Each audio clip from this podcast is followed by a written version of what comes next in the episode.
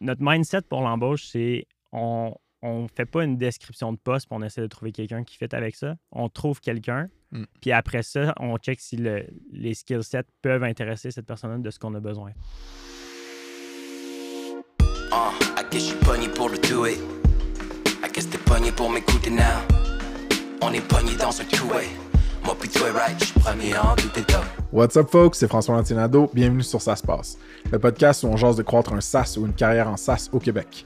On est sur Spotify, Apple Podcasts et les autres. Abonnez-vous et continuez de nous laisser des reviews. On dépasse les 50 bientôt. On se les partage dans Slack et on utilise les AI pour trouver qui n'a pas donné 5 étoiles. On drop 2 épisodes semaine, juste des discussions sans filtre avec founders ou employés clés en SaaS. Si vous faites partie d'un SaaS québécois, allez sur SaaSpasse.com, cliquez sur le bouton « Ajouter votre SaaS » pour être indexé dans notre répertoire des SaaS au Québec. On est rendu à 150 SaaS de listés. Pour le mois de juillet et d'août, on prend une pause vacances des événements mensuels. On vous revient en force avec un événement SaaSpasse à Montréal le 7 septembre dans les bureaux de WorkLeap, c'est-à-dire le rebranding de G-Soft. Les billets sont dispo sur Eventbrite, sur la bannière de notre site et en show notes. Ça va être un live pod avec le cofondateur Simon De Baene, donc ça promet. Si vous avez des questions que vous aimeriez lui poser, utilisez le lien en show notes pour envoyer des questions à notre team. OK, segment promo pour le pod, nouveau projet. Moi et 2 amis avec un solide track record en SEO, c'est-à-dire Charles McLaughlin puis Ludovic Armand, a.k.a. The Real Pussycat, on monte tranquillement une offre premium de SEO pour SaaS, avec les SaaS avec au-dessus de 2 millions d'ARR ou en phase de croissance forte. On offre le full package, c'est-à-dire le SEO technique, acquisition de backlink et contenu. On peut aussi travailler avec des rédacteurs à l'interne au besoin. Si ça vous intéresse, glissez dans mes DMs LinkedIn ou écrivez-nous à bonjourhi@saaspasse.com. OK, aujourd'hui sur le pod, je jase avec mon ami Jean-Michel Veillette, cofondateur chez Lexia, un SaaS d'achat et de vente de livres étudiants. On discute de lancer une business à l'Uni avec un ami, c'est-à-dire aussi surmonter les préjugés de « on a un jeune ticoun entrepreneur ». On va jaser de builder un SaaS sans être un dev, d'abord avec un partenaire tech à l'externe, mais ensuite in-house. Intéressant shift. On va aussi parler de l'importance d'être bien entouré, d'avoir une vie hors business et d'offrir de la valeur au-delà du SaaS. Les gars sont trop forts en contenu puis en branding. Fait qu'on va regarder ça un peu. Ah, puis GM nous donne aussi un masterclass en side project marketing ou engineering as marketing avec leur dernier projet Evelia. Les gars, c'est les vrais builders, puis Lexia, c'est le type de fierté québécoise qui mérite de briller encore plus. Alright, on passe au show. Let's go!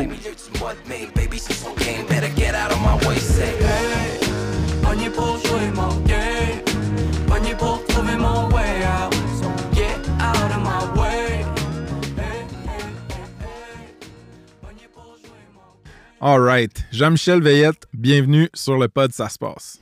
Merci Frank, très content d'être là. Comment tu vas? Ça va bien, excité d'être là. Ah man, je suis très stoked que tu sois venu. Tu te rappelles-tu comment on se connaît, dude? On se connaît de, je pense, Spektrum, Apollo 13. Probablement que d'un début, tu devais te dire les 2 petits preppies qui débarquent. Tu m'as volé mon punch. Toi puis Marc-Antoine Paquet, ton cofondateur chez Lexia. Je me rappelle, vous passiez comme en coup de vent, vous rencontriez Georges, puis tout ça.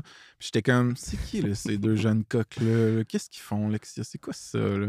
Mais turns out que vous étiez bien plus que des jeunes coqs preppy. Vous êtes des vrais entrepreneurs, puis c'est un honneur, man, de pouvoir prendre le temps de te parler comme du monde.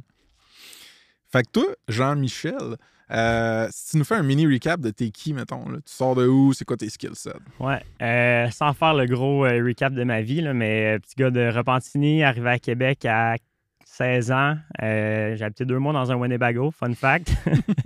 J'étais venu ici pour le golf, puis le golf a guidé après ça. Je suis resté cégep à Saint-Laurent, université à l'Université Laval, gradué en admin, puis par le fait même, partie de la business là, en étant au bac avec Marc. Okay. Puis une fois la business partie, les partenaires ici, les amis, la blonde maintenant. Ah, c'est ça. Ben, je suis à Québec depuis 10 ans, 11 ans. Okay. Fait que c'est ça. Bien content d'être ici. Là. La question qui tue, c'est est-ce que tu golfes encore? Encore, mais je me suis tanné.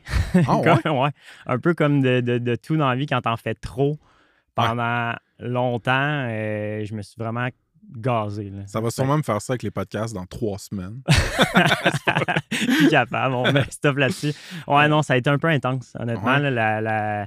Puis, tu sais, dans le golf, c'est beaucoup de temps, puis tout ça. Puis, j'ai un moment donné, j'étais juste plus capable. Là. Fait que, parce que tu jouais quand même comme performant. Là, tu faisais pas juste aller swinguer des balles le week-end. Là. Non, c'est ça. Là, j'ai joué avec Roger 2 ans, j'avais joué au cégep, j'avais joué au secondaire. Fait que, puis mon but, honnêtement, là, toute transparence, parce que je sais qu'ici, il n'y a pas de filtre, mon but, c'était d'aller aux States. C'était de jouer dans une université américaine. Puis, à 17 ans, j'avais une saison débile. J'étais comme top 3 au Québec. Ça s'alignait vers ça.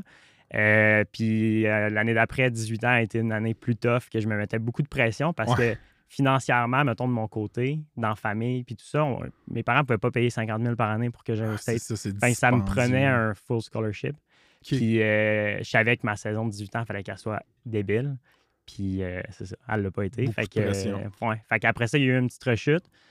Je suis revenu avec le Rouge Or 1-2 ans pour avoir du fun. Puis j'ai eu pas mal de fun. Puis après ça, je me suis dit, le golf, ça a fait son temps. Je vais plus m'impliquer, faire des compétitions universitaires. Puis c'est là que j'ai comme commencé un peu plus à triper sur l'entrepreneuriat, triper sur le marketing, puis vraiment avoir du fun là-dedans, là, dans ces sphères-là. C'est ça que je trouve malade avec le pod, c'est que je m'assois en face, pas tout le temps, mais souvent des gens que je connais puis que j'aime, puis que je suis comme... Je savais pas ça, tu sais. C'est comme on prend pas le temps de creuser dans nos histoires respectives. Puis fait que là, tu fais un switch vers l'entrepreneuriat. Tu fondes Lexia avec Marc. C'est quoi Lexia?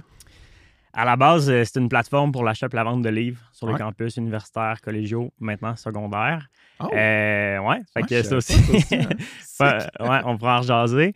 Mais c'est ça, la frustration qu'on avait pour l'achat de nos livres. On trouvait que c'était trop complexe d'aller faire la file, d'aller sur le campus. C'était de la merde, honnêtement. Puis moi, pendant 6 mois, j'ai pensé à cette espèce d'idée-là, de concept de crime, ça serait nice, me semble, plateforme, mise en relation, échange, tout ça. Puis un moment donné, Marc, c'était un chum du cégep. Ça faisait 1 an qu'on s'était pas vu. On se retrouve à la cafétéria du pavillon d'admin à U-Laval.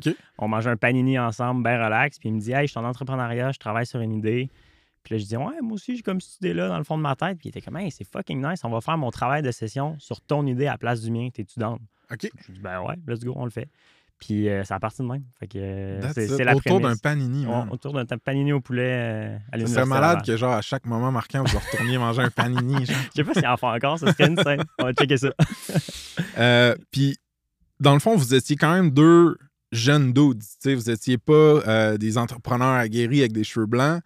Fait que là, vous êtes à l'Uni, vous launchez ça, mais on s'entend, vous arrivez sur le market. Puis c'est une industrie quand même traditionnelle, c'est des joueurs bien implantés depuis des décennies, si c'est pas plus.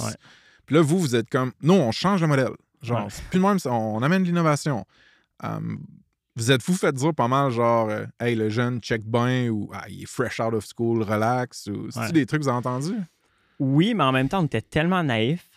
Que maintenant, je peux te dire que oui, on a eu des gros fuck you, puis il y a du monde qu'on est arrivé dans des rencontres, puis devait se dire « Qu'est-ce que tu fais ici, Big? » Vraiment, mais à ce moment-là, on était tellement, tellement naïfs, tellement... On voyait juste du positif, puis on sortait des meetings, puis je suis sûr que le monde se disait « Mais quelle gang d'idiots qui viennent nous pitcher un concept de livre usagé alors qu'on est une maison d'édition qui vend du livre neuf. » Mais nous, dans notre tête, c'était juste « On veut rencontrer du monde, on veut comprendre l'industrie. » Puis, tu sais, t'en as parlé avec d'autres personnes, tu sais, sur le podcast, puis de ta naïveté du début, de pas le savoir. Je pense que c'était avec Antoine de Pocah, ou en tout cas. Mais, tu sais, ta naïveté du début est comme ton plus grand atout. Puis à ce moment-là, c'était tellement vrai. Mais oui, l'industrie était très réfractaire à ce qu'on arrive. Puis ça a pris du temps avant qu'on s'en rende compte. Puis même aujourd'hui, tu sais, c'est encore un défi quotidien là, de travailler avec tout ce monde-là. Mais on aime ça les défis, puis on aime ça les challenges. Fait que c'est ça, why not? Puis de ce que je me rappelle, les brumeux souvenirs que j'ai de l'université, c'est genre... C'est de la job quand même, l'Uni. Tu sais, tu peux pas 100% te pogner le cul puis réussir, à moins que tu sois un génie. Fait que là, vous étiez encore à l'Uni. Puis vous lanciez une business en même temps, c'est-tu tough? C'est-tu bon de faire ça? Parle-moi là-dessus. Moi, je suis vraiment pour ça. Okay. Puis il y a des pour et des contre, là, puis on va venir aux contre. Mais mettons, les pour de ça, c'est que tu sais, t'as pas besoin d'être 80 heures semaine dans ta start-up au début. Moi puis Marc, on se rencontrait les vendredis matins au Chocolato à Sainte-Voie. On arrivait là à 8 heures, puis on se disait, on boucle la journée. Des fois, ça durait 30 minutes, des fois, ça durait 8 heures. Okay. Puis on se donnait la journée, puis on se disait, OK, qu'est-ce qu'on a à faire? On se faisait un checkpoint, on se donnait des to-do, puis on se revoyait le vendredi après. That's it. C'était juste ça pendant un petit bout. Fait que, tu sais, on n'était pas trop consume par la business. Ça faisait en sorte qu'on gardait nos jobs à temps partiel, on gardait notre gang de chums, on faisait le party, pas mal aussi. On avait nos blondes, on avait des occupations. Fait que, tu sais, c'était vraiment parfait comme ça. Mais c'est ça, ça vient quand même avec son lot de contre. Puis au fur et à mesure que ça avance, puis ça te prend du temps, puis ça te gruge de l'énergie, que là, ben là, faut que tu fasses des choix, il faut que tu fasses des sacrifices. Puis tu sais, de voir des chums faire des sessions à l'étranger, de voir des chums s'impliquer dans les jeux du commerce, dans des trucs comme ça que nous, on aurait aimé faire à notre dernière année, ben là, on était full-time sur la business à ce moment-là. Puis tu sais, ça, c'est la portion un peu censurée, mais non censurée. C'est même, hey, on va souper au resto un vendredi soir, ben nous autres, on n'a pas de salaire à ce moment-là, on est aux études, puis c'est des choix que tu fais, puis le monde autour comprenne pas nécessairement pourquoi tu fais ça. Tout le monde nous dit, ah, c'est cute ton projet, mais ça va t'amener où? Fait que ça, c'est le downside. Puis c'est là que c'est important, je pense, d'être bien entouré, bien encadré, puis d'avoir du monde autour. Mais c'est ça, il y a quand même vraiment beaucoup de positifs, là. Puis c'est possible de le faire en étant aux études. Puis starter une business, ça prend du capital de temps, d'énergie, d'argent. Vous, quand vous étiez comme étudiant universitaire, tout ça, y avait-tu des programmes pour vous financer? Est-ce que vous avez essayé de lever de l'argent? La question classique, c'est bootstrapped ou financé, tu sais, Lexia? Honnêtement, on est comme atterri dans le bootstrapping un peu par magie. On a rencontré Georges, on a rencontré Spektrum, mais avant ça, on regardait pour faire nos trucs nous-mêmes. Tu sais, nous, notre but au début, là, c'était de trouver des devs qui sont aux études, qui embarquent avec nous. Okay. Mais tu sais, c'était tellement tough. Les devs, t'es trouves pas, là. Tu sais, c'est impossible. Fait que c'était vraiment difficile. Fait que d'avoir Spektrum qui était là pour nous appuyer, pour dire, hey, faites des ventes. Prouvez-nous qu'il y a un concept, qu'il y a un modèle, que vous êtes capable d'aller générer du cash. Puis un coup, vous allez faire ça, ben nous, on embarque dans le projet, puis on va vous développer votre truc, ce que ça prend pour le faire. Fait que nous autres, au moins, ça nous a dit, ben on n'a pas de risque, on a juste notre temps à mettre. Ouais. On fait des ventes. On ne savait pas à qui qu'on allait vendre, mais on s'est dit, on va le figure out. Là, Vous avez fait de la pré-vente, finalement, right? Genre, l'app elle-même, le produit SaaS vivait pas déjà... Pas en tout, vraiment pas. Puis tu sais, c'était vraiment juste, on veut du monde qui payent pour le produit puis qui vont autofinancer le développement parce qu'on n'avait pas une scène, honnêtement. On n'est pas des devs. Fait que, on n'avait pas les connaissances pour nous coder, puis c'était pas quelque chose qu'on voulait faire non plus. Fait que, les options étaient quand même limitées. Puis de lever du cash, à ce moment-là, on connaissait absolument rien de ce monde-là, de ce milieu-là. Puis je pense pas qu'on avait un modèle de business qui aurait pu se faire funder à ce moment-là. Fait que bref... un peu des circonstances là, qui a fait que... Puis, tu as parlé de Georges et Spektrum qui ont comme agi comme partenaire technologique. Juste avant, tu parlais justement de l'importance d'être bien entouré. Moi, ce que je vois dans le début de l'histoire, c'est basically comme joueur, toi, Marc, ton co-founder, puis un Spektrum comme partner, mais comment tu fais pour bien t'entourer? Est-ce qu'un cofondateur, c'est suffisant pour considérer que tu es bien entouré? Non, pas tout. Vraiment pas. Non, puis tu sais, notre première année, là, il me semble qu'on l'avait déjà calculé, là, mais je pense que c'était genre 110 rencontres qu'on avait faites dans notre premier 365 jours. Puis c'était juste comme tout le monde de l'industrie, tout le monde du milieu entrepreneurial, de l'industrie du livre, d'autres founders, d'autres mondes qui sont comme 2-3 ans en avant. On veut les rencontrer, on veut leur jaser, puis voir un peu, tu sais, what's going on, qu'est-ce qu'ils ont fait, qu'est-ce qu'ils n'ont pas fait, c'est où les programmes de subvention, de bourse, de n'importe quoi qu'on peut aller chercher. Puis tout ce monde-là, dans le fond, c'était ça le team, là. T'sais, on était juste 2 ou 3, mais dans le fond, il y a crissement du monde qui était autour de nous puis qui aidait, excusez pour le sac, maman. Ah, mais... ça, c'est une zone blasphématoire, t'as pas avec ça. Mais d'autres, ça résonne tellement avec moi ce que tu dis, parce que quand j'étais kid, justement, puis que je commençais dans Snipcart, une des choses qui m'a comme gardé motivé puis qui m'a comment je me suis levé par là haut moi-même, parce que j'avais personne au-dessus de moi, entre guillemets, un mentor ou quoi que ce soit. Ça a été ça, man. Ça a été d'aller voir d'autres joueurs clés, d'autres entrepreneurs, d'avoir des discussions, puis de me sentir pas tout seul, de me sentir encouragé. Puis c'est une des grosses motivations derrière SaaSpasse aussi, tu sais. Fait que je pense que c'est bon que tu le plugues comme ça. Puis moi, ce qui m'intrigue, c'est que moi, mettons, je suis rentré dans Snip, c'était pas mes amis, right? C'est devenu mes amis, puis tant mieux. Toi, Marc, c'était déjà un ami. Fait que vous aviez une base d'amitié, puis ensuite, vous avez construit une base d'entrepreneuriat ensemble. C'est-tu tough, ça? La vraie réponse, c'est oui. Là. Ça amène son lot de vraiment positif parce que le fit était naturel au début. Là. Puis, c'est comme, encore là, Antoine qui disait... c'est comme un mariage. Là. Mais c'est littéralement ça. Là. Tu commences à te dater au début, tu regardes si les valeurs sont communes. Après ça, on pourrait habiter ensemble, tu te pognes un bureau. C'est littéralement un mariage que tu construis. Puis la communication est vraiment importante. Ce qui est cool en tant que chum, c'est que tes valeurs normalement sont assez proches. Tu ne te poses pas trop de questions sur tes valeurs au niveau personnel. Au niveau professionnel, c'est là que tu as plus de validation peut-être à faire. Moi, j'ai tout le temps, ça prend un mix de valeurs perso, valeurs professionnelles pour que ça fitte vraiment entre deux founders. C'est quoi l'exemple d'une valeur professionnelle? Exemple, le nombre d'heures que tu veux mettre dans ton travail. OK, c'est bon. Fait que, mettons, moi puis Marc, on savait qu'on ne voulait pas faire 80 heures semaine. J'ai une propension à travailler plus puis à vouloir aller vite. Marc, c'est un coureur de marathon, puis Marc, il peut tenir un pace constant pendant fucking longtemps. Okay. Mais ça fait en sorte que moi, je pousse peut-être un peu plus dans le cul à court terme pour que ça avance rapidement puis qu'on get shit done. Mais Marc, de son côté, il tient tout le temps le fort puis il est à un speed constant depuis 5 ans. Fait que... Vous avez trouvé votre équilibre là-dedans? Oui. Ben ça... Puis tu sais, cet équilibre-là, je pense qu'il varie aussi en fonction des phases de la business. Ouais. Puis en fonction de qu'est-ce que tu as dans ta vie puis d'un peu qu'est-ce qui se passe. Mais tu sais, oui, on a trouvé l'équilibre avec la communication en s'en jasant.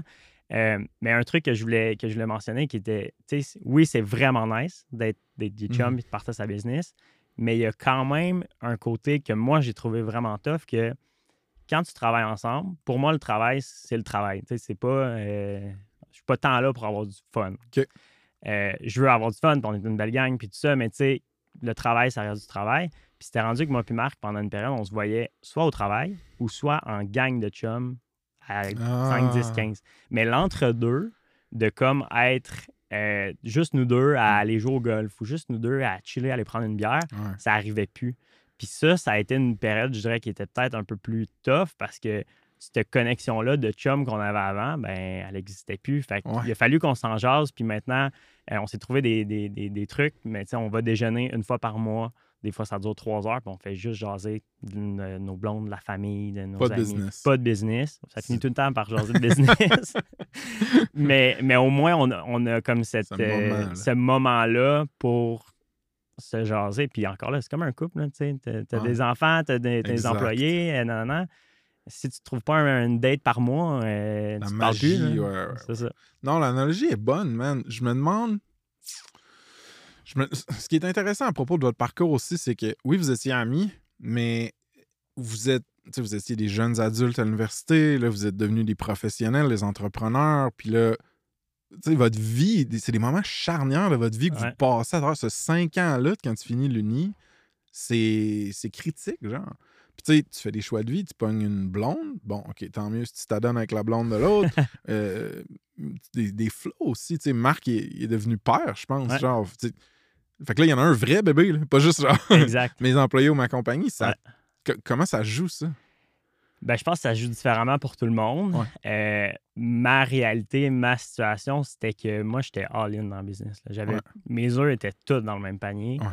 À ce moment-là, pas mal sûr que j'avais rien d'autre. Puis, je me définissais par la business, mon cercle autour, puis tout ça. Puis, grosse erreur de ma part, là, puis avoir à revenir. Puis, ça a été un des plus gros chocs de ma vie, mais un des plus beaux cadeaux que Marc m'a fait. Mais on a eu, la pandémie est arrivée. Ouais. Marc, je pense, 2 semaines après, m'annonçait qu'il était papa. Puis moi, dans ma tête, à ce moment-là, je l'ai pris comme un gros fuck you. J'étais comme, hey, on a un bébé ensemble, qui est Lexia, qui est la business. Puis là, genre, t'en as un deuxième, mais tu me l'as pas dit. Puis tu sais, c'est pas ça la vie. Mais c'est juste que moi, à ce moment-là, c'était tellement all-in dans dans la business, puis comme d'en faire grossir ça, puis tout ça, que c'était un peu irrationnel. Ben, c'était totalement irrationnel, mais c'était comme, OK, shit, j'ai un 2 minutes, puis dans le fond, je me suis reviré, puis moi, j'étais comme, hey, ben, j'ai rien d'autre autour. Là. Moi, j'ai rien d'autre, mais lui, dans 9 mois, il va avoir une autre priorité numéro 1, puis c'est vraiment chill.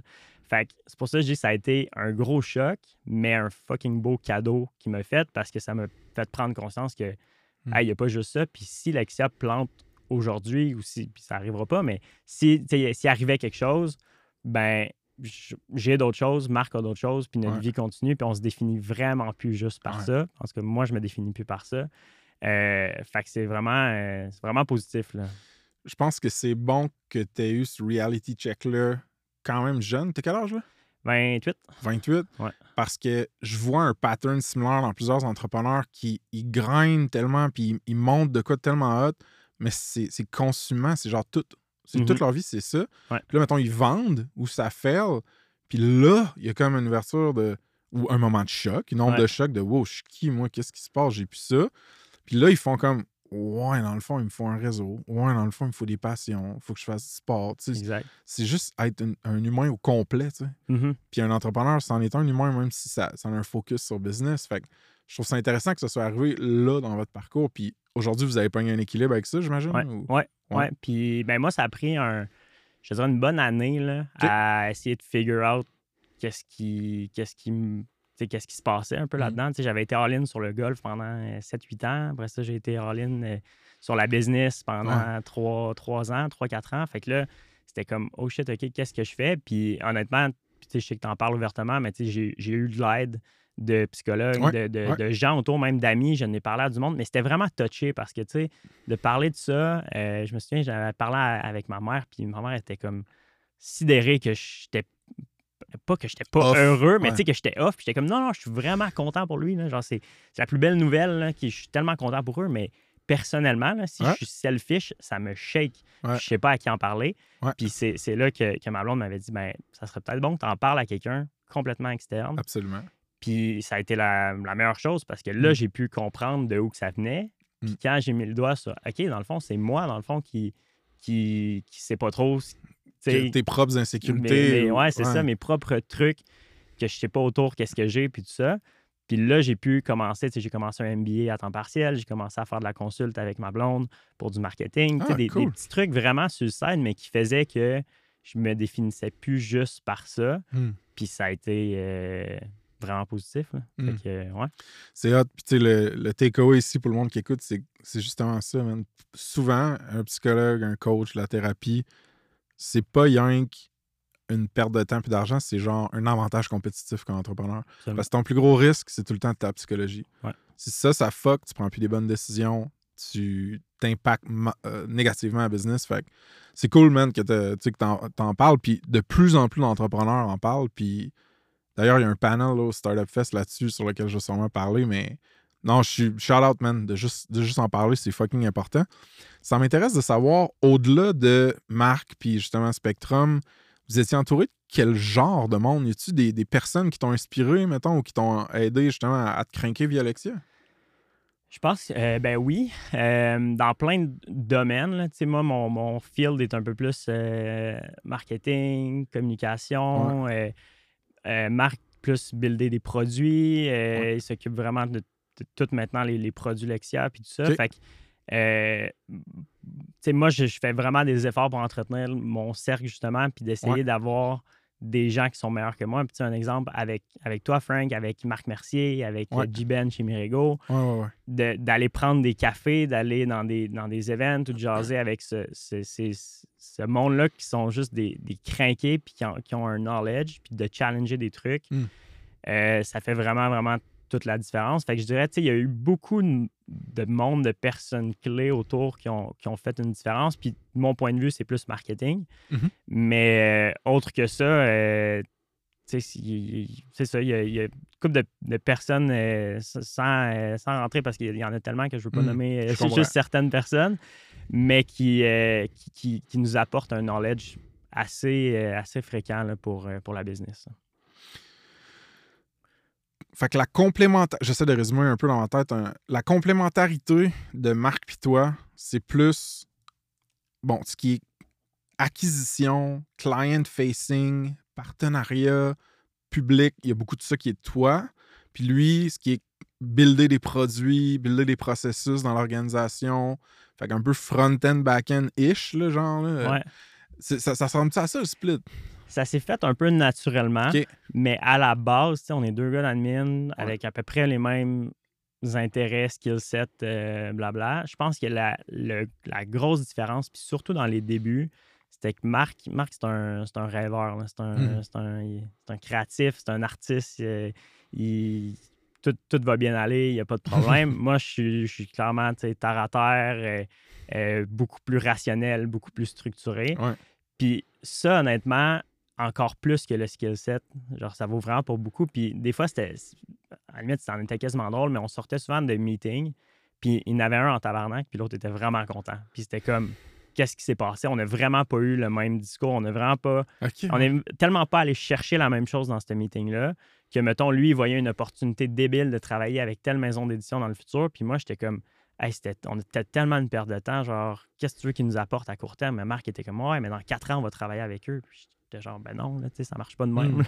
Fait que c'était juste comme, je te dirais, ça, c'était vraiment le plus important. Puis avoir cette complémentarité-là de manière que ton cerveau fonctionne. Ouais. Moi, je pourrais pas partir en affaires avec quelqu'un de vraiment stressé, vraiment anxieux, puis qui full structuré, terre à terre, puis parce qu'on ferait pas grand-chose. Là, on aurait une affaire de service, genre, puis on se ferait tout payer upfront, puis ça serait tout. Là.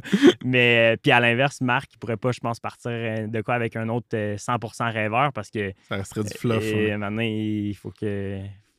Faut que les choses se tiennent. Faut que les choses se passent. J'ai le goût qu'on parle un peu de l'industrie dans laquelle vous êtes. Si tu avais à la définir, mettons, comment tu la définirais? C'est quoi ton industrie? C'est quoi ton audience, genre? OK, l'audience. Plus que l'industrie? Les deux? Comme tu veux, man. OK, parce que ma première image de l'industrie, c'était Bob Run. Fait que, non, c'était l'industrie du livre en tant que telle, c'est une vieille industrie. Ouais. C'est du monde, ça fait 50 ans qu'ils travaillent tous ensemble. Okay. Puis, don't get me wrong, si j'étais à leur place, probablement que les petits jeunes qui débarquent avec leurs idées funky, je les trouverais pas tant drôles. Fait que, on est dans l'autre situation, puis c'est nous qui vient disturber un peu cette industrie-là. Fait que des fois, c'est un peu plus... On a plus le beau jeu de dire que c'est eux les méchants, mais tu sais, je comprends totalement leur point de vue.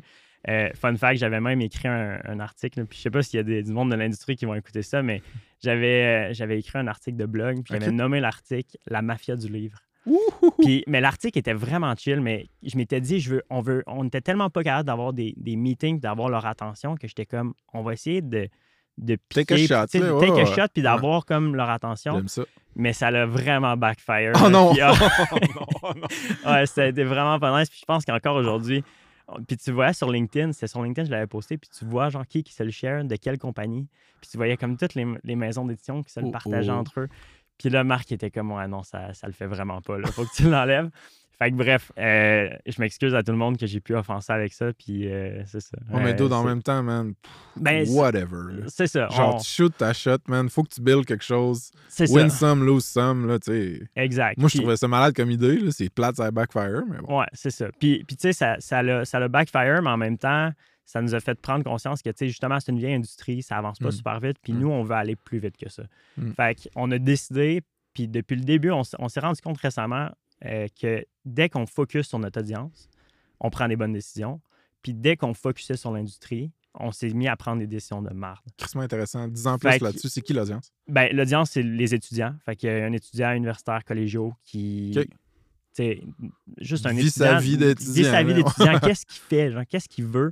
Puis tu sais, on a parti des idées comme nos playlists d'études, nos rabais étudiants qui sont genre méga trafic. Puis tu sais, c'est des idées random, mais qu'on était comme, hey, qu'est-ce que l'étudiant aurait besoin pour acheter ses cadeaux de Noël? Hey, ben of course, des rabais dans ces compagnies qui vont aller acheter, puis les compagnies veulent reach les étudiants. Puis aussitôt qu'on était dans un mindset de qu'est-ce que l'étudiant a besoin, puis qu'est-ce qu'on peut y apporter pour y faciliter sa vie, puis nous, notre mission, c'est de faire sauver du temps puis économiser de l'argent. Fait que dès qu'on peut faire ça, ben on est vraiment en target. Puis aussitôt qu'on était comme, ah, OK, ouais, l'industrie du livre, ont besoin de ça. Puis là, on se mettait à focusser plus sur eux. On a fait des trucs, sans dire whack, mais tu sais, des affaires à regarder en arrière, on est comme « What the fuck? Ouais. » Pourquoi qu'on a fait ça? Ça n'avait aucun rapport. Mais c'est la... C'est le pas le catch-22, mais le double défi toujours de... OK, t'es un entremetteur un petit peu, là, tu sais. Ouais. D'un côté, tu fournis du matériel, whatever, puis ça, c'est fourni par des joueurs comme les industries, là, ouais. les maisons d'édition, tout ça. Ouais. Fait que tu dois tenter de plaire à eux. Mais d'un autre côté, les gens qui consomment soit ton produit, votre SaaS ou votre contenu, tout ce que ouais. vous buildez, eux aussi, tu veux leur plaire. Puis, tu sais, clairement, c'est tout le temps l'œuf la poule. Tu sais, c'est à qui que tu vas plaire le plus. Puis si tu réussis à plaire tellement à un, ben peut-être que l'autre va juste suivre. Tu sais, fait que ouais. c'est tout le temps challengeant. Puis moi, ce qui m'intéresse un peu à propos de tout ça, c'est aussi la tech que vous avez buildée. Parce que là, vous avez commencé avec un partenaire technologique qui était Spektrum. Ouais. Toi puis Marc, vous n'êtes pas technique, vous n'êtes pas des programmeurs. Du tout. Non, on est pareil là-dessus. Qu'est-ce que vous avez buildé concrètement? Combien de temps ça a pris? Ouais. Puis qu'est-ce que ça a changé sur ta perception de travailler avec des programmeurs, de builder du code? Tu sais, parce que tu n'avais jamais vu ça. Tu sais. Parle-moi un peu du bout de techno. Là. Ouais. Au début, c'était tellement pris en charge par Spektrum qu'on se mettait même pas les mains dedans. Tu sais, c'était comme, voici notre problématique, voici... Je pense qu'on n'allait même pas à comment qu'on veut la régler. C'était comme juste, voici notre problématique, on brainstorm les idées sur comment la régler, mais on n'a aucune idée de ce qui est possible ou ce qui n'est pas possible. Je pense que nous, on arrivait avec des idées, mais on était comme, on sait tellement pas ce que ça prend comme temps, comme argent, comme feature que... Puis c'est un avantage, ça. Parce que t'es tellement justement naïf, t'es tellement... tu sais tellement pas c'est quoi qu'il y a en arrière, c'est quoi la structure, c'est quoi l'architecte du code, puis tout ça, que tu fais juste garocher tes idées, puis t'es comme, hey, moi, je veux ça, je veux ce bouton-là à telle place qui fait telle affaire, puis tu penses au consommateur final et non à ton dev qui va avoir à le builder pendant 3 semaines. Fait que c'était vraiment un avantage, puis ça a fait en sorte que je pense qu'on a buildé une plateforme qui était vraiment intuitive, vraiment facile pour les étudiants, puis ça a été un peu notre avantage dès le début.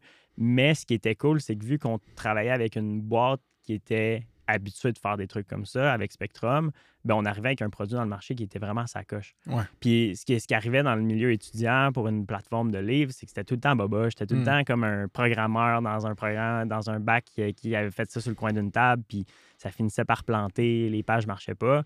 Fait que nous, on est comme arrivé avec l'entre-deux de... On n'est pas des devs, on n'a pas tout fait nous-mêmes, mais on l'a bien fait.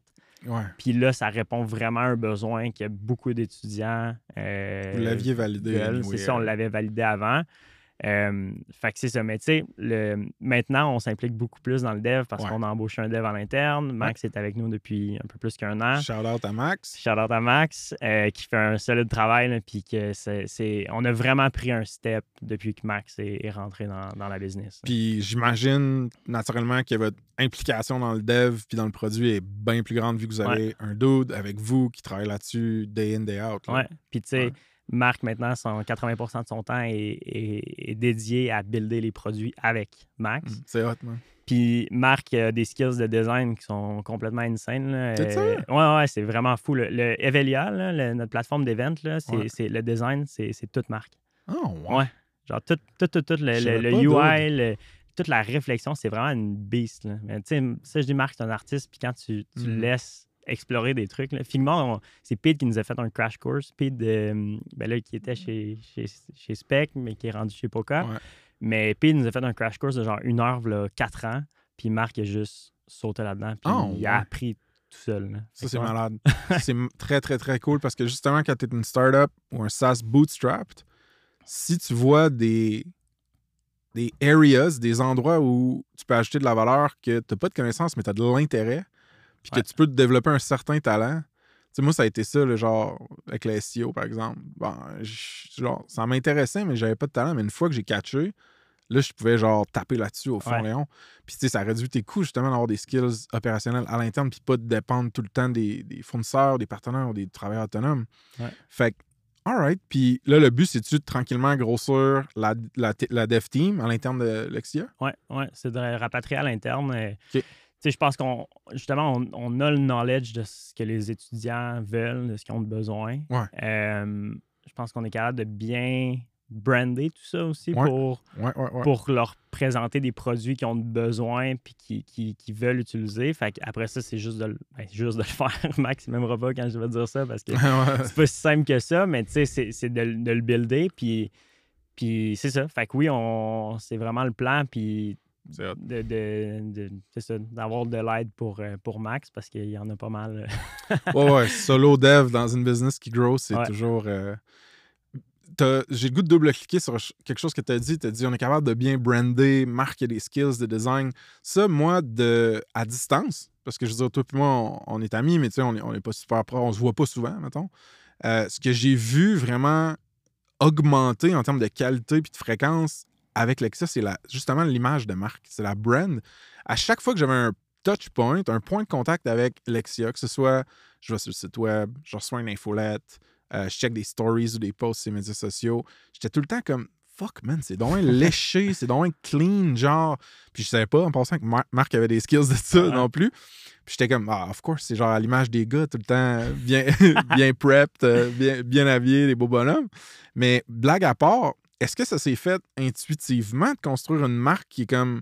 qui résonne puis qui est uniforme à travers les touchpoints? Ben oui, c'est intuitif. Puis tu sais, depuis le début de notre côté, le brand était vraiment important. Puis on s'est jamais vraiment posé la question, là. Puis je pense que ça, c'est plus le côté justement à marque de comme... Tu sais, tout ce qui est fait, il faut vraiment qu'il soit bien fait. Puis que tant qu'à faire de quoi, on va le brander, on va mettre des belles couleurs, on va le travailler. Ouais. Puis c'est un peu la raison pourquoi on a appelé ça Lexia au début. Georges nous avait dit hey, « Trouvez un nom, vous avez 2 semaines pour trouver le nom de la business. » Puis tu sais, on aurait pu s'appeler livreusagers.com. Mais tu sais, l'objectif, c'était peu importe ce qu'on fait, parce qu'on ne sait pas ce qu'on va faire dans le futur. Puis on le voit aujourd'hui, tu sais, avec les rabais, avec les events, avec les concours, on est beaucoup plus un hub pour les étudiants qu'une plateforme juste d'achat et de vente de livres. Exact, c'est ça. Fait qu'on s'est dit... Puis c'était notre perspective, là, tu sais, dans notre premier pitch deck qu'on avait fait au début, c'était comme Lexia Livre et notre porte d'entrée, puis après ça, sky's the limit pour les autres. On peut servir l'audience de plein d'autres manières. C'est ça. Fait qu'on s'était dit, ben appelons ça Lexia, buildons un brand qui est vraiment nice pour les étudiants puis qui va les rejoindre parce que les autres dans l'industrie sont un peu plus vieux jeu. Fait qu'on avait un unfair advantage là, puis nous, c'est quelque chose qui nous faisait triper. Exact. Fait qu'on a toujours mis beaucoup de temps là-dessus, puis on s'est dit, tu sais, peu importe ce qui arrive, down the line, ça va être positif. Puis aujourd'hui, ça nous sert beaucoup, puis juste pour l'embauche, puis on prend en rejaser, mais tu sais, je pense qu'il y a un brand, il y a un écosystème, il y a comme un vibe qui résonne autour de Lexia. T'as le goût de faire partie de cette gang ou ce groupe-là, cet environnement-là. C'est ça, j'allais dire. C'est un petit peu moins cool puis sexy de dire je travaille pour livreusagers.com. que genre... J'irais pas travailler là. ouais, c'est ça. fait que ça, c'était une de mes questions, justement, au niveau des premières embauches. Comment... Parce que c'est tough, embaucher en SaaS, en startup, c'est au Québec.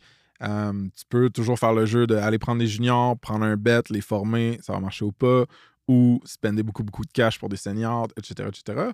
Est-ce que cette brand-là jouait sur l'embauche? Comment vous avez fait vos premières embauches? Ben, on n'est pas rendu à embaucher des seniors. Fait que, tu sais, on est 5 dans l'équipe. Fait que, tu sais, on n'est pas rendu à ce step-là. J'ai hâte de voir comment ça va se jouer dans les prochaines années quand on va être comme plus là. Fait que là, on a vraiment misé sur...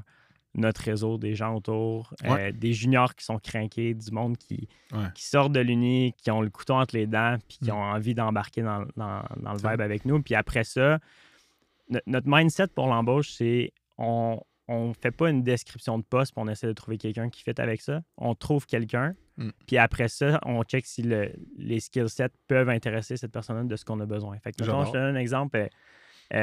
Marianne a emballé des colis avec nous en janvier 2021, je pense.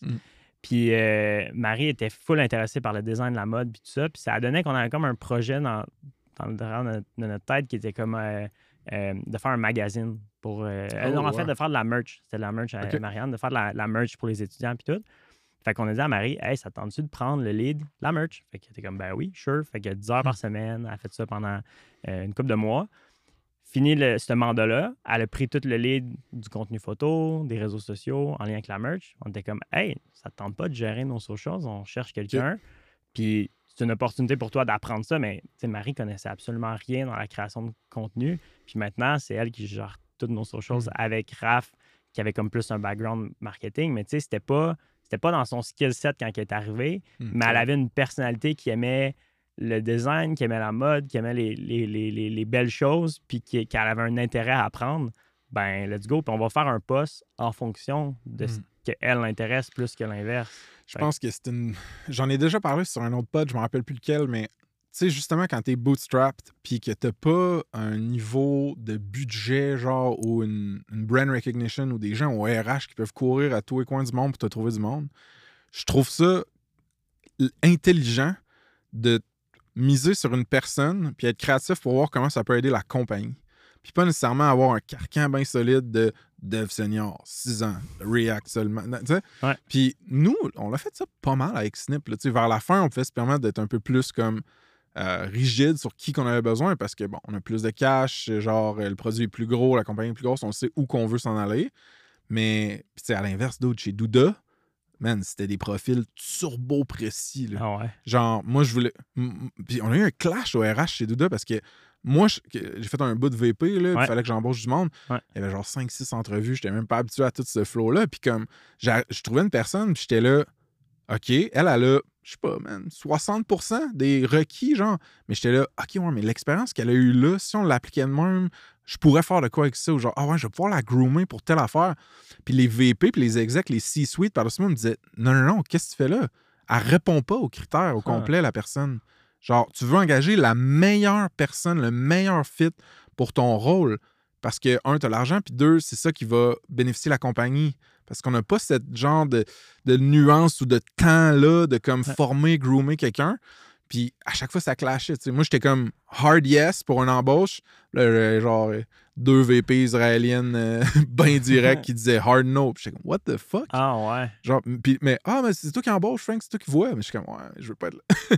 Anyway, là, c'est pas une histoire. Non, mais c'est intéressant. Mais fait que c'est ça. Fait que je trouve que d'être créatif puis d'épouser un petit peu les forces naturelles d'une personne, comme tu dis, ça peut payer vraiment cher. C'est des bêtes plus long terme. Ouais. Tu sais, ce monde-là sont encore avec toi, justement, tu sais. Puis ils deviennent de plus en plus, justement, seniors. Ouais. Moi, j'ai commencé de même, d'autres, chez Snipcart. J'étais un noob, j'écrivais de la poésie, man, sur backtothefeather.com. Mais non, c'est débile. Puis, fait clairement que la brand, elle a aidé aux embauches. Puis, aussi, avoir une brand forte, ça fit quand t'as un play qui est très audience. Ouais. Right? Genre, je build une grosse audience, je vais les servir avec du contenu, avec des produits, avec plein d'affaires. Ouais. Turbo important. Il y a un nouveau produit, justement, que tu as comme mentionné en passage. Tu veux-tu qu'on double-clique un peu? Ou... Absolument, ouais. Fait que c'est Evelia. Evelia, what the fuck is that? Evelia, c'est une plateforme pour les events étudiants. Fait qu'il y a une asso étudiante qui veut organiser un party, intégration, peu importe. Au lieu d'aller sur Eventbrite ou les autres plateformes qui existent, l'asso peut aller sur Evelia. Puis dans le fond, nous, notre c'est un peu dans le shift de modèle aussi. Là. Puis, tu sais, on rentre un peu plus deep dans le modèle d'affaires que plus ça va, puis plus on voit le potentiel de l'audience étudiante. Ouais. Puis on se rend compte que les étudiants, ils aiment le free stuff. C'est pas une nouveauté, là, mais fait qu'on se dit, pourquoi on ne build pas des outils techno qui sont vraiment sharp, puis qui répondent aux besoins de l'étudiant, mais qui sont 100% gratuits. Puis qu'après ça, nous, dans le back-end, on figure out avec des partenaires, avec des collabs, avec des brands qui veulent rejoindre les étudiants, comment le monétiser. Puis Evelia est un peu un... Puis ça a été plus... On l'a plus vu comme un tool marketing que le reste. On était comme, OK, qu'est-ce qu'on peut faire au niveau marketing pour driver du trafic vers les livres, mais qu'on n'a pas à payer. Fait qu'encore là, bootstrapper notre marketing. Puis nos premières idées, c'était les concours. Après ça, c'était les rabais, les playlists, le blog. Puis là, sans dire qu'on cherchait de quoi d'autre, on était comme, il me semble qu'on peut pousser encore plus. Puis on n'avait pas trouvé un genre de hack, là, de quoi de vraiment, vraiment gros qui pouvait nous faire scaler au niveau marketing organique. Puis quand on est tombé sur cette idée-là d'event, on était comme, oh shit, imagine qu'on ramasse les intègres de telle école. Imagine qu'on pogne jargon étudiant. Initiation de la rentrée. Mais tu sais, s'il y a 3000 étudiants qui participent à l'intégration de Génie à U-Laval, ben nous, c'est 3000 clients potentiels qui, après ça, peuvent acheter des livres puis être dans notre écosystème. Fait que c'est ça. Fait qu'Evelia est né. Max a grindé là-dessus de janvier à mars, sorti une bêta qu'on a testé dans une coupe d'événements qui a super bien fonctionné. Puis là, on ouvre ça à large en septembre. Puis il y a un gros intérêt pour ça. Là. Ça, là, by the way, le monde qui écoute, là, le takeaway, c'est pour faire du contenu marketing, offrir de la valeur gratuite qui va générer du trafic, faire connaître ta marque, être un referral pour une autre chose que tu vends. Le canal de side project ou de side tool marketing, ouais. C'est super fort. Puis, man, avec le no-code à cette heure-là, tu peux builder un outil gratuit vraiment facilement qui, justement, bon, c'est powered by Lexia ou propulsé par Lexia, un truc comme ça, sûrement dans le footer. Ou, exact. Bon, puis après, tu peux mesurer les ventes que tu fais de ça, tu sais. Fait que Epic Play, je suis vraiment content que vous ayez fait ça, man. Puis je pense aussi que c'est quelque chose que peut-être vous n'auriez pas fait si vous n'aviez pas eu votre dev à l'interne, tu sais. Non, mais pour vrai, je pense pas parce que c'est un projet que Max trippait aussi. Puis en fait, je pense qu'on avait dit, on va le faire plus tard, on n'a pas tant le temps. Puis Max, il a buildé ça il a commencé à le builder pendant un week-end pour le fun. Ah, ça, c'est un bon signe, man. Ouais, vraiment. Ils font ça, vraiment. Là, c'est ça, puis il est arrivé le lundi, puis il était comme, hey guys, j'ai fait la homepage ou je sais pas trop, parce que Marc avait commencé des maquettes pour qu'on le pitch puis qu'on le vende, pour qu'on s'autofinance pour ça aussi. Puis moi, puis Marc, on était comme, what the fuck? T'sais, si Max il tripe autant que ça, ben go for it. Genre, c'est ton projet, genre, les comme tu veux, puis let's go, on le fait, puis on est en ligne là-dedans. Fait que ouais, c'est cool. Puis petit shout-out à toi, Frank, parce que depuis le début, d'un point de vue marketing, moi de mon bord, je me disais comment qu'on fait pour faire un tool ou des tools organiques qu'on n'a pas à faire fucking paid ads pour aller chercher des utilisateurs. Puis ça a toujours été ça. Qu'est-ce qu'on fait organiquement qui ne coûte rien pour aller chercher des users puis qui se répète? Puis tu sais, vous autres, vous l'avez fait avec Snip, avec le blog, puis c'était du trafic qui rentrait, tu sais, un shitload de trafic qui rentrait tout le temps. Mais à chaque fois, je me disais, hey, nous, c'est pas un blog, mais c'est quoi? C'est quoi? Puis, tu sais, je pense pas qu'Evelia est la source, tu sais, c'est pas ultime. Ça fait partie de, mais ça l'a quand même forgé notre mindset à être créatif au niveau marketing. Puis, pas juste dire, ben oui, on va mettre 10 000 de budget par mois en Facebook Ads, puis that's it. Parce que, tu sais, sans dire. Je dis pas ça en mode mentor, senior, condescendant, mais je suis fier de vous, les boys, man. C'est cool en calice ce que vous avez fait, man. Puis, question mini-challenge. Pourquoi c'est pas Lexia Events puis c'est Evelia?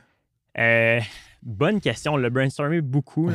On l'a challengé. Puis la raison, c'est que Lexia se fait bloquer dans beaucoup de campus à cause des instances qui sont en place. Les bookstores, les coops ou peu importe. Fait qu'on s'est dit, si on veut rentrer dans une école, mettons que Lexia ne peut pas rentrer. Là. Impossible pour les livres. Ouais. On veut pas se faire bloquer pour Evelia.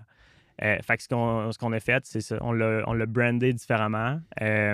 Puis je pense que sur le site en ce moment, il n'est même pas powered by dans le haut. C'est juste dans le footer puis dans les termes et conditions parce que c'est sous la même entité. Mm-hmm. Mais c'était vraiment important pour nous qu'on le détache puis qu'on s'assure. Puis tu sais, Evelia pourrait être une plateforme officielle des événements, mettons, pour l'Université Laval. Puis ça serait quelque chose qu'on aimerait faire.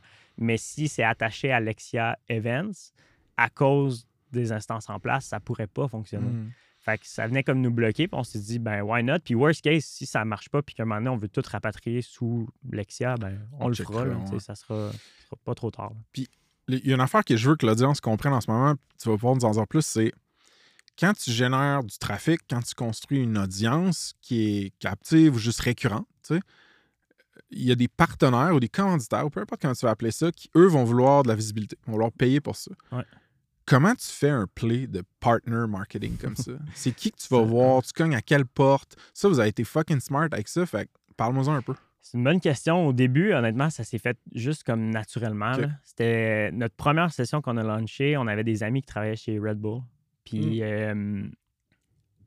en jasant, probablement autour d'une coupe de bière, une de nos amies, c'était comme... En tout cas, il nous avait dit... Hey, on pourrait shipper des Red Bull à tous vos étudiants qui achètent, mettons, les premiers users.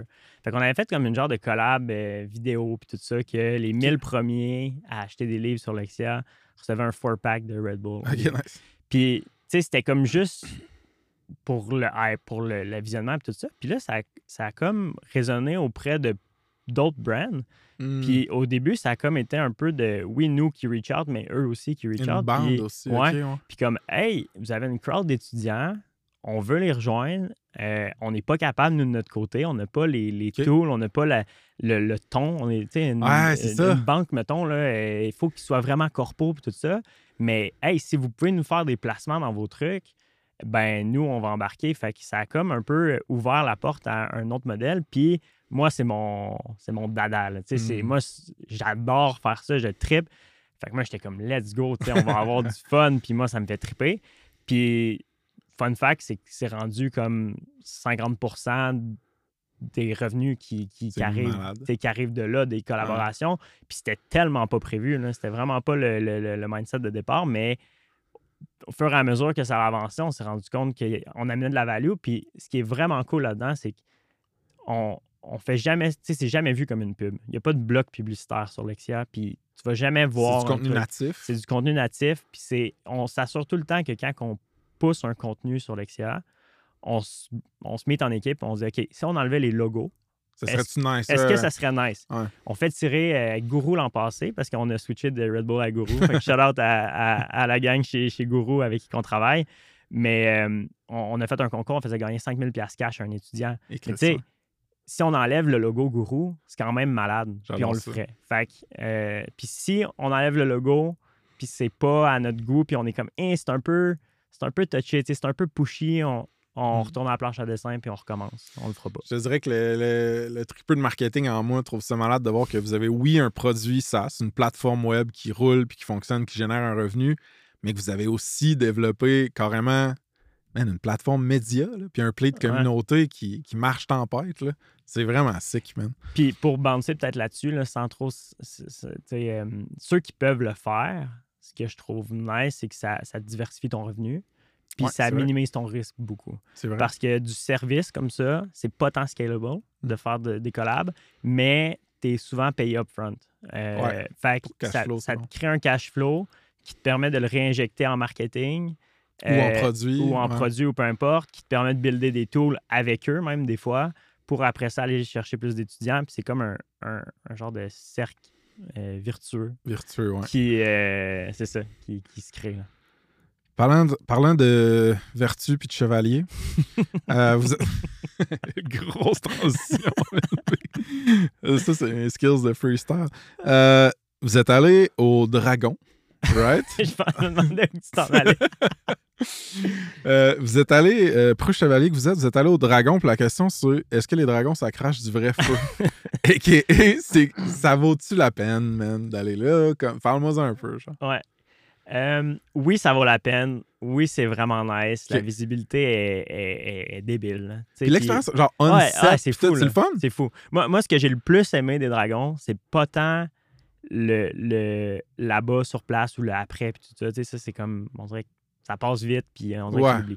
Moi, c'est la préparation puis de faire un checkpoint sur ta business. Pendant une semaine, quasiment, t'es genre all-in là-dessus, tu brainstorm, tu réfléchis aux questions, puis tu fais un gros checkpoint sur, OK, qu'est-ce qu'on a fait, mettons, dans les autres, ça faisait 3 ans, qu'est-ce qu'on a fait dans les 3 dernières années, puis qu'est-ce qu'on voit pour les 3 à 5 prochaines années. Okay. Fait que, puis avec Marc, ça a été vraiment un genre de team bonding de fou, là, parce que, tu sais, on passait vraiment du temps, on était allé à Montréal, c'était vraiment hot. Fait que ça, c'était le fun. Puis, tu sais, l'expérience sur place aussi, c'est cool. Puis, ça vient valider ou pas, là, mais normalement, ça vient valider des choses que tu fais de bien. Le seul truc que je dirais, c'est que il y a comme c'est pas su de tout le monde que c'est pas la majorité des deals qui fonctionnent. Il y a quand même un gros pourcentage des deals qui se font à la télé qui ne fonctionnent pas par après. Ouais, parce que c'est juste plus compliqué que peser sur un piton vert puis dire... Il y a des termes, il y a une term sheet, il y a des conventions, il y a des... C'est compliqué, là, signer un deal. C'est ça. Puis d'un côté comme de l'autre aussi, de la part des entrepreneurs, genre, tu fais une rencontre avec quelqu'un qui veut investir, tu veux t'assurer qu'il y a un fit, là, puis que cette personne-là... va, oui, amener du cash, mais va amener de la value avec son cercle, avec son réseau, avec ses partenaires, selon ce que tu cherches. Il y en a qui cherchent juste de l'argent, puis c'est parfait.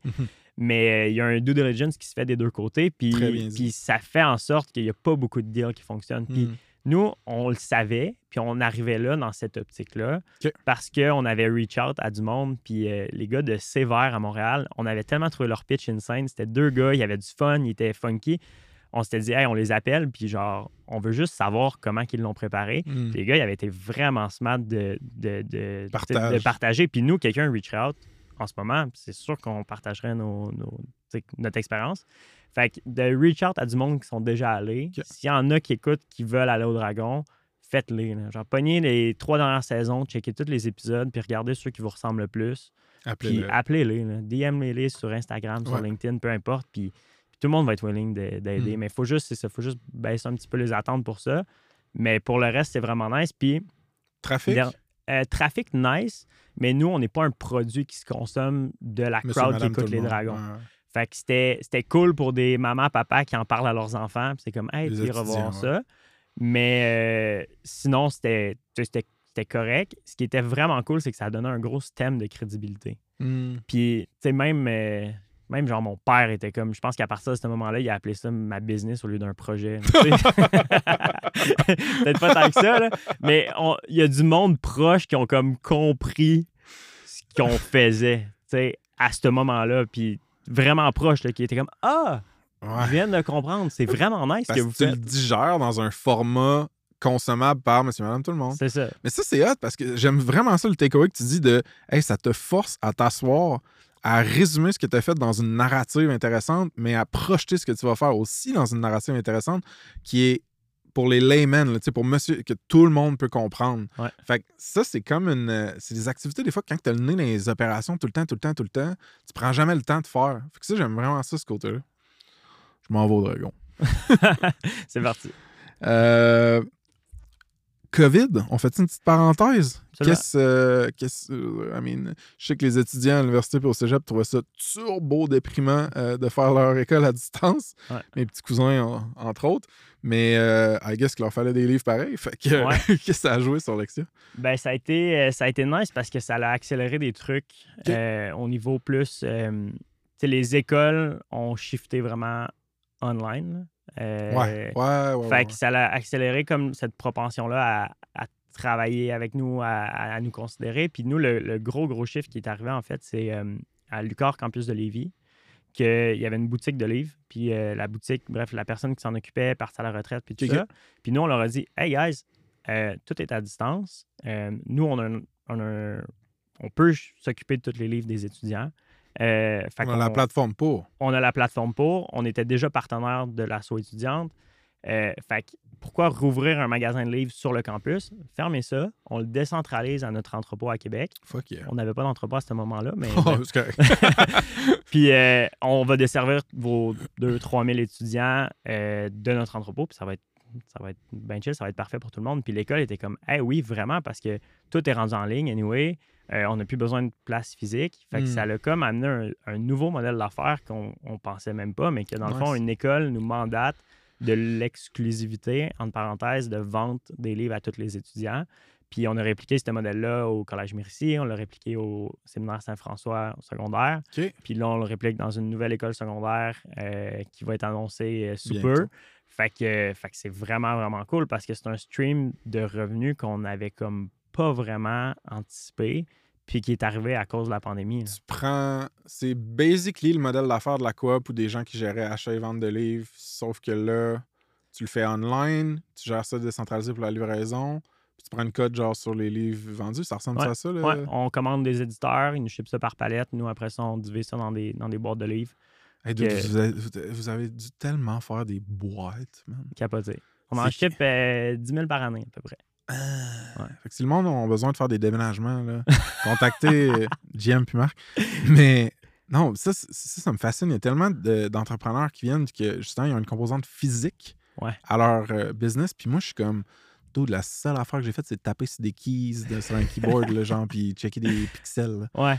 Mais tu sais, un truc, puis encore là, dans un mode de transparence, là, ça n'a jamais été ce qu'on voulait faire. Puis moi, puis Marc, quand on a parti la business, on t'a dit, on se jure qu'on n'aura jamais un entrepôt et qu'on ne va jamais gérer des bouquins physiques. C'était vraiment ça. Là. C'était comme, on veut faire du dropshipping, on veut travailler avec les éditeurs. Les commandes passent par Lexia, on leur ship la commande, puis eux l'envoient direct à l'étudiant. Nous, on gère la tech, on gère le marketing. Fait qu'on build un brand, on build la tech, that's it. Ouais. Mais au niveau technologique, les instances avec qui on devait travailler n'étaient vraiment pas rendues là et ne le sont pas encore aujourd'hui. Fait que la solution, c'était, on va shipper des livres. Puis on a shippé des livres de chez Spektrum du 3e étage pendant un an. Là, le livreur bureau ne nous aimait pas pantoute. Là, il fallait qu'il monte au 3e pour venir chercher nos boîtes. Puis, maintenant, on a changé de local, puis là, on est mieux setupé. Mais tu sais, c'était pas ce qu'on voulait.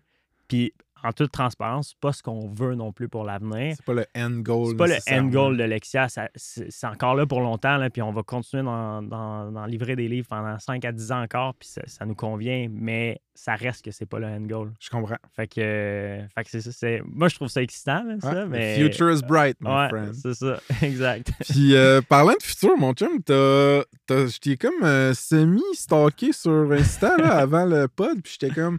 Ah, il se passe de quoi de nouveau? Là? Il y a des basics, des photos. Puis ça s'appelle Mappa, M-A-P-P-A. Ouais. C'est un projet que tu as starté sur le side. Ouais. Je pense qu'on peut ouvrir avec ça pour la fin, là, mais dis-nous c'est quoi? Ben, merci d'en faire mention. Honnêtement, j'ai commencé le bike de route. On a parlé de golf tantôt. Je me suis tanné du golf. Ouais. Un peu gazé de tout ça. Puis j'ai besoin de temps tout seul. Okay, ouais, tu m'en avais déjà parlé de ça. Ouais, c'est vrai, j'ai besoin de temps tout seul dans ma vie pour juste décrocher. Puis le bike de route me donne ces moments-là de comme... je m'entraîne, je me fais mal aussi, puis je pense que j'aime souffrir un peu, fait que c'est le fun. Puis de partir dehors des longues heures, puis d'être dans ma bulle, de penser à mes trucs. Fait que je me suis mis à triper sur le bike de route, mais c'était tout le temps compliqué de trouver des trajets, des places où aller. J'arrive en Gaspésie, c'est où que tu vas rouler? Puis tu sais, c'est pas tant sécuritaire. Tu pognes des bords de route un peu boboches. Fait que j'avais monté un fichier Excel pour mettre des trajets. Puis j'avais publié ça sur un groupe Facebook. Puis je m'étais dit, je vais aller chercher des collaborateurs parce que moi, je connais pas toutes les régions. C'est ça. Puis sur un post que j'avais fait, il y a eu genre 550 clics. Fait que là, let's go! Je dis, OK, il y a un potentiel, mais personne ne m'a écrit. Fait que, moi, comme collaborateur, fait que j'ai fait fuck off, idée de marde, genre, on met ça dans les poubelles, puis ça sert à rien. Puis cet hiver, j'en jasais avec Kat, ma copine, puis un ami, Alex. Okay. Puis Alex, était comme, dude, si t'es capable de générer du trafic, ben, le fichier Excel, c'est de la merde, là, on va faire un site web, mais si on est capable de générer du trafic, je sais comment le monétiser. Puis il y a clairement un pain parce que moi, je vis ça, puis genre, j'aurais besoin d'une plateforme comme ça. Puis il y a plein de monde qui m'en ont comme reparlé à l'hiver. Fait qu'on s'est dit, les trois, let's go, on lunch ça, on fait ça sur le side. On a tous nos jobs, on travaille tous très fort. Fait qu'il fallait comme se trouver une structure qui marche pour luncher ça. Fait que ça a pris comme 1 mois et demi, 2 mois à monter le site. À 3, puis on a buildé le brand. Puis là, ben, c'est lancé depuis une semaine ou 2. Puis là, le site, moi, je suis un cycliste. C'est mappa.ca, mappa.ca. J'arrive là-dessus, je peux choisir un trajet, ça m'explique, ça ouvre Strava, qu'est-ce que ça fait dans le fond? Ouais, dans le fond, tu choisis ta région où tu vas aller. Fait que, mettons, je m'en vais au parc en Mauricie, tu peux choisir les rides en fonction de ton niveau, et tout. C'est sûr qu'il va en avoir de plus en plus qui vont être ajoutés, il va y avoir des filtres et tout ça. Puis ça te donne comme un overview de qu'est-ce que tu peux faire, de où partir, où arrêter, c'est où les petits coffee shops, les petites microbrasseries ou des trucs nice à arrêter. Puis tu peux t'exporter le trajet, soit dans Strava ou en GPX, qui est comme le format que tu peux mettre directement dans ton Garmin. Fait que c'est plugué directement sur ceux qui ont un Garmin, là, ils savent, là, mais c'est ta machine devant ton bike, puis ça te dit les directions, les montées, puis tout ça. Complètement débile. Fait que...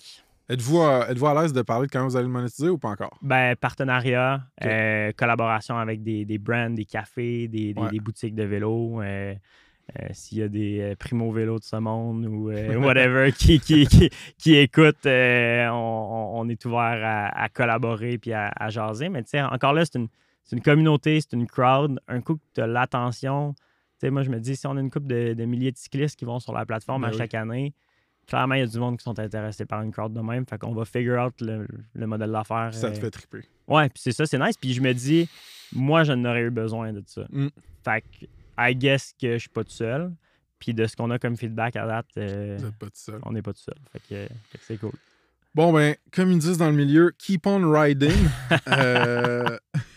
D'autres, keep on building aussi. Je trouve ça malade ce que vous faites. Puis juste du succès, puis juste la bonne dose de défi pour la suite. Merci d'être venu sur le pod, mon gars. Un gros merci, Frank. C'est super nice. Cheers. You sold your soul. C'est gratis pour le download. Trop de hits, ça même plus ce qu'elle fait dans Mississippi dans le Let's go.